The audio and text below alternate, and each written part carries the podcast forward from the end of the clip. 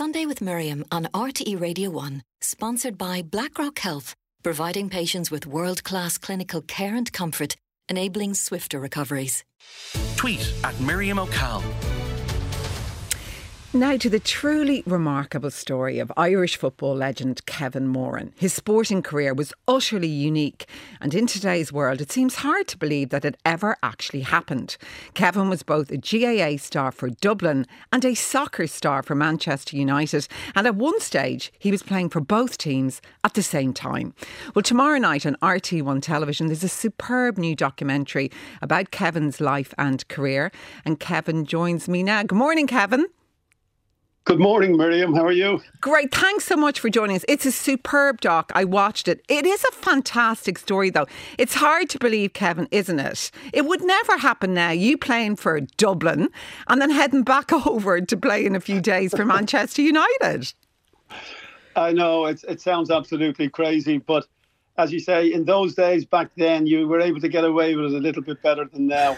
I suppose the, the, getting away with it was probably the hardest part, you know, not letting United know what was happening. And the great thing about it was there was no social media or mobile phones or anything like that. So we were able to do things that you couldn't get away with now. Incredible. We'll come back to that. Go back to the beginning for me, Kevin. I mean, you've so many fans here back home. Remind me of your background, your parents, where you grew up, Kevin. Well, we grew up in uh, Rialto in Herberton Park. Um, I'm one of eight. Um, I've got uh, f- five brothers, two sisters. And um, unfortunately, my brother, eldest brother Brendan passed away three years ago, but everybody else is well and healthy. Most of them all live in Ireland. Uh, we had a sh- shop business um, in um, Meath Street, and then we moved all out to Walkinstown.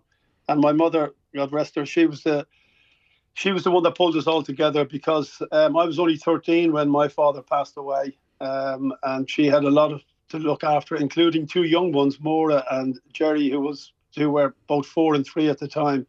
So she was a, rem- remarkable woman to, you know, get us all through as she did do. Really remarkable. Now, I gather, is this right? You learned your footballing skills playing in the small front garden with your brothers. I don't think they especially rated your talents, did they? I'm not too sure. I learned too much from them, to be honest with you, Miriam. um, yeah, we had a small front garden, but believe me, in those days, we, we more played out in the streets and yeah. in little laneways more than anything else. You know, my father, he wasn't too happy if he saw us playing in the garden because of his little pride and joy, that little piece of land.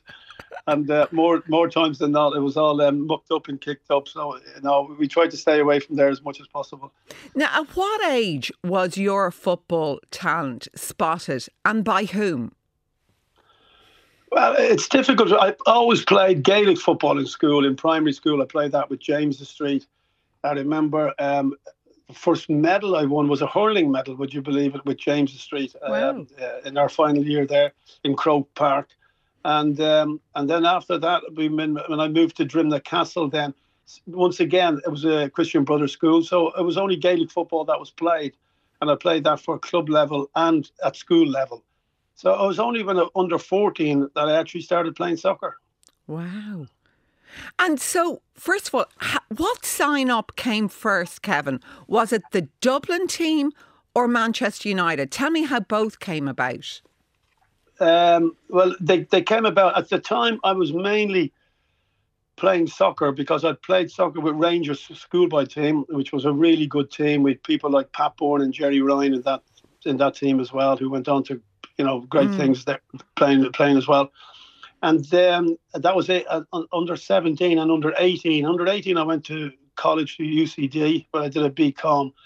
And then while I was there, um, I was mainly playing soccer. I played soccer, as I said, first year mm-hmm. in college was with Rangers. My second year in college, I went to Bohemians and I played with Bohemians for a year. And then my third year in college, I played with the with the UCD team because I got to know the guys while I was there, and I wanted to play um, soccer then. So soccer was my main thing. But also as well, in that third year, because I was playing with the UCD team, I was afforded time then to play Gaelic football on a Sunday, and which I couldn't have done with Bohemians. And then I started playing with Good Counsel, and I was literally only playing with them a few months when the Dublin team, uh, well, the Dublin Scouts, I think it was Donal Colfer our Lorcan Redmond, came out to see me play and saw me and after that, they um, they asked me to to come down and play in a friendly game against Kerry down in Tralee. So that was the beginning of your Dublin career. And how did the Manchester United job come about? Yeah. Like, who spotted you?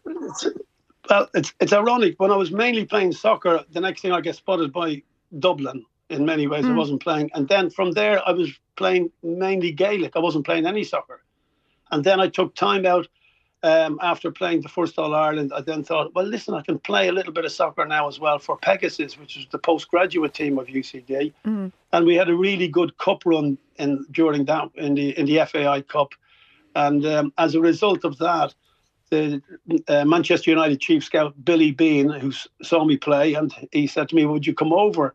And at first, I kind of went no because since I'm playing with Dublin, I said, I, and "Listen, I, I haven't, I don't think this can happen. You know, I'm Yeah. committed with the Dublin team." And he said to me, "Well, listen, if I come back to you later," I said, "Come back later, and we'll see how it works out." And he did come back, and then. It, was funny because I said to him, "Well, how long do you want me to go over for?" He says, "Well, two week trial." And I said, ah, "There's no chance two weeks." I said, "I'll give you three days." I said, three days is the max I can go over for." Uh, and I actually thought, Miriam, nothing would happen, nothing would come of it.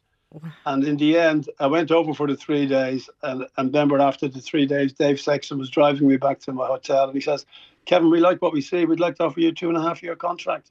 And I, I just couldn't believe it. I thought, "Oh no." This was not what I was expecting. And I know it seems absolute bizarre to anybody out there thinking, cracky, how are you thinking about not signing and not playing for Manchester United? But um, there was a lot of hard decisions to make. But in the end, I, I, I did decide to go over. And what an amazing career you had. But there's a brilliant moment in the doc. Tell it, because now I'm not sure of the dates. You were playing for Dublin, but the Dublin guys had to go over and get permission from the Manchester United manager, didn't they, to allow you play for Dublin? Yeah, well, that was in um, 78. I, I signed for United on the 1st of February, 78. Okay. Yeah. and then obviously was over there most of that time. But then when the summer came, I came back, and I played say in the in the Leinster um, final against Kildare. I played in the All Ireland semi final um, of that year, and all these games I'd never told United about them. You know, so they had no knowledge of me playing in these particular games, and they were fine with that. Well, they weren't fine with that. They, they, they didn't know. But at the same time, I wasn't. I was in getting into the first team squad, but I wasn't playing there yet. Um, and then when I got when we got to the final, it was decided by Tony Hanahoe mainly, I think, and Kevin Heffernan, that you know we can't take a chance on a final. We we, we better get permission. You know, so Mm. they decided to come over and ask Dave Sexton for permission to for me to play in that particular game.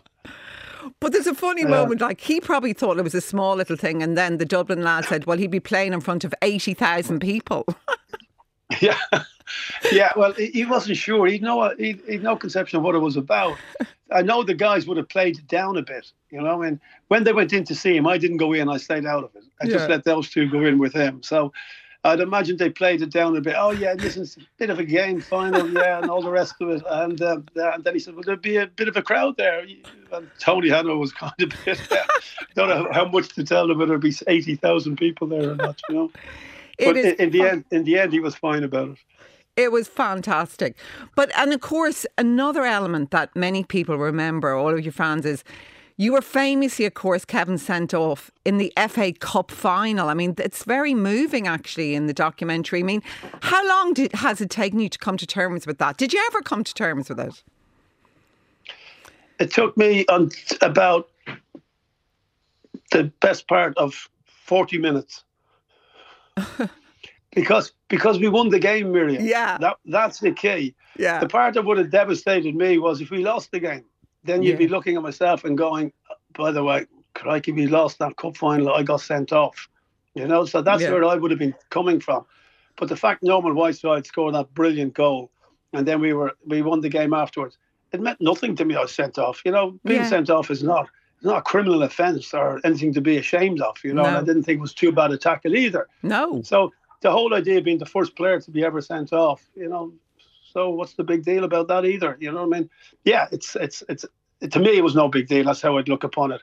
Uh, but for me, the, the main thing was that, that we won the game. Yeah, absolutely. I thought it was lovely as well. This you're mixing in the dock with all your friends are still your friends. You're still a big fan of both teams. Uh, you still go to Dublin games, Man U games.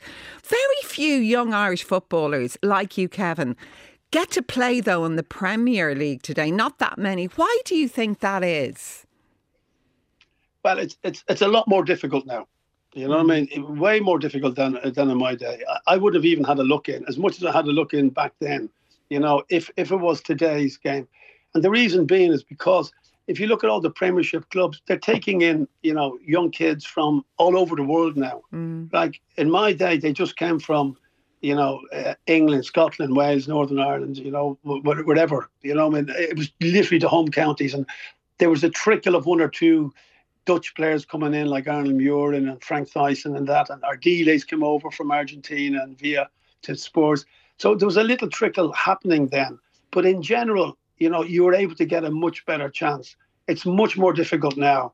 But in saying that, there's still great opportunities for the young Irish players to go over and maybe get involved, say, in the championship level and work their way up from mm. there. But but it is so much more difficult to get into um, the top Premiership clubs because of the fact that they can just go out and buy whoever they want. There's a, you you still go to Man U games. I see you going with your gorgeous son there in the dock. I mean, what's your feeling about your club these days, Manchester United? they're, they're, it's amazing because sometimes they're just frustrating more than anything else. They, yeah. they really are. Sometimes they can you know turn it on and they can play some lovely football, and you think, oh, they're getting it right. And then the next thing you look at them play, and you just think, oh, what are they doing? What's he doing? You know I, th- I think they're getting there. I'm hoping the manager Erik Ten Hag will, you know, he will be given the time. He, he's had a, an excellent season when you consider he's already won one trophy. They've got into the Champions League. There's a, there's a chance of a second trophy as well. So all in all, you know, you've got to be very pleased with it. But there's a long way to go. You know what I mean? Mm. And you really, the, the hardest part about all this is that Manchester City have set a barrier up there that is so high that you just wonder how can anybody get there. And I know Liverpool got there maybe a year or two ago, but they just seem to have, they certainly have dropped off a lot since then.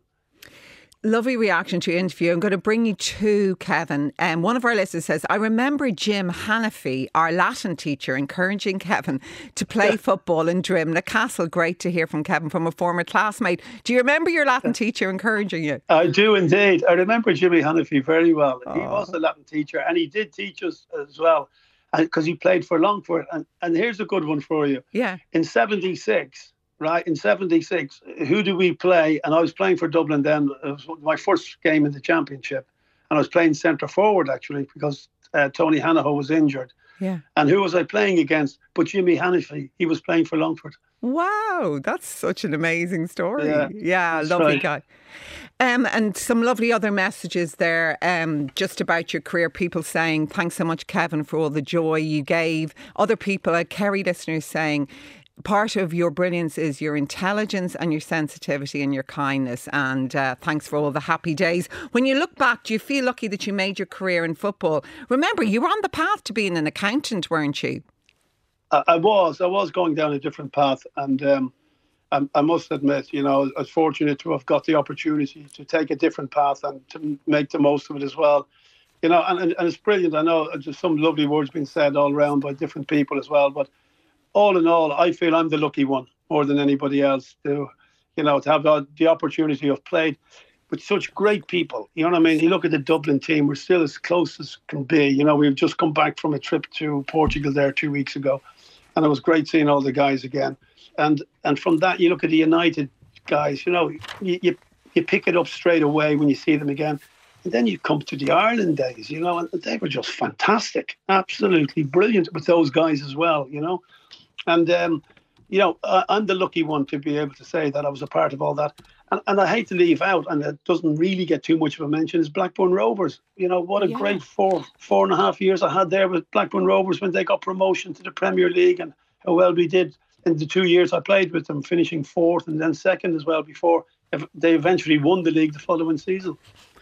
Well, Kevin, when I said I was interviewing this morning, you people love you in this country. That documentary is going out tomorrow night on RTÉ One television at 9.35. It's a superb watch.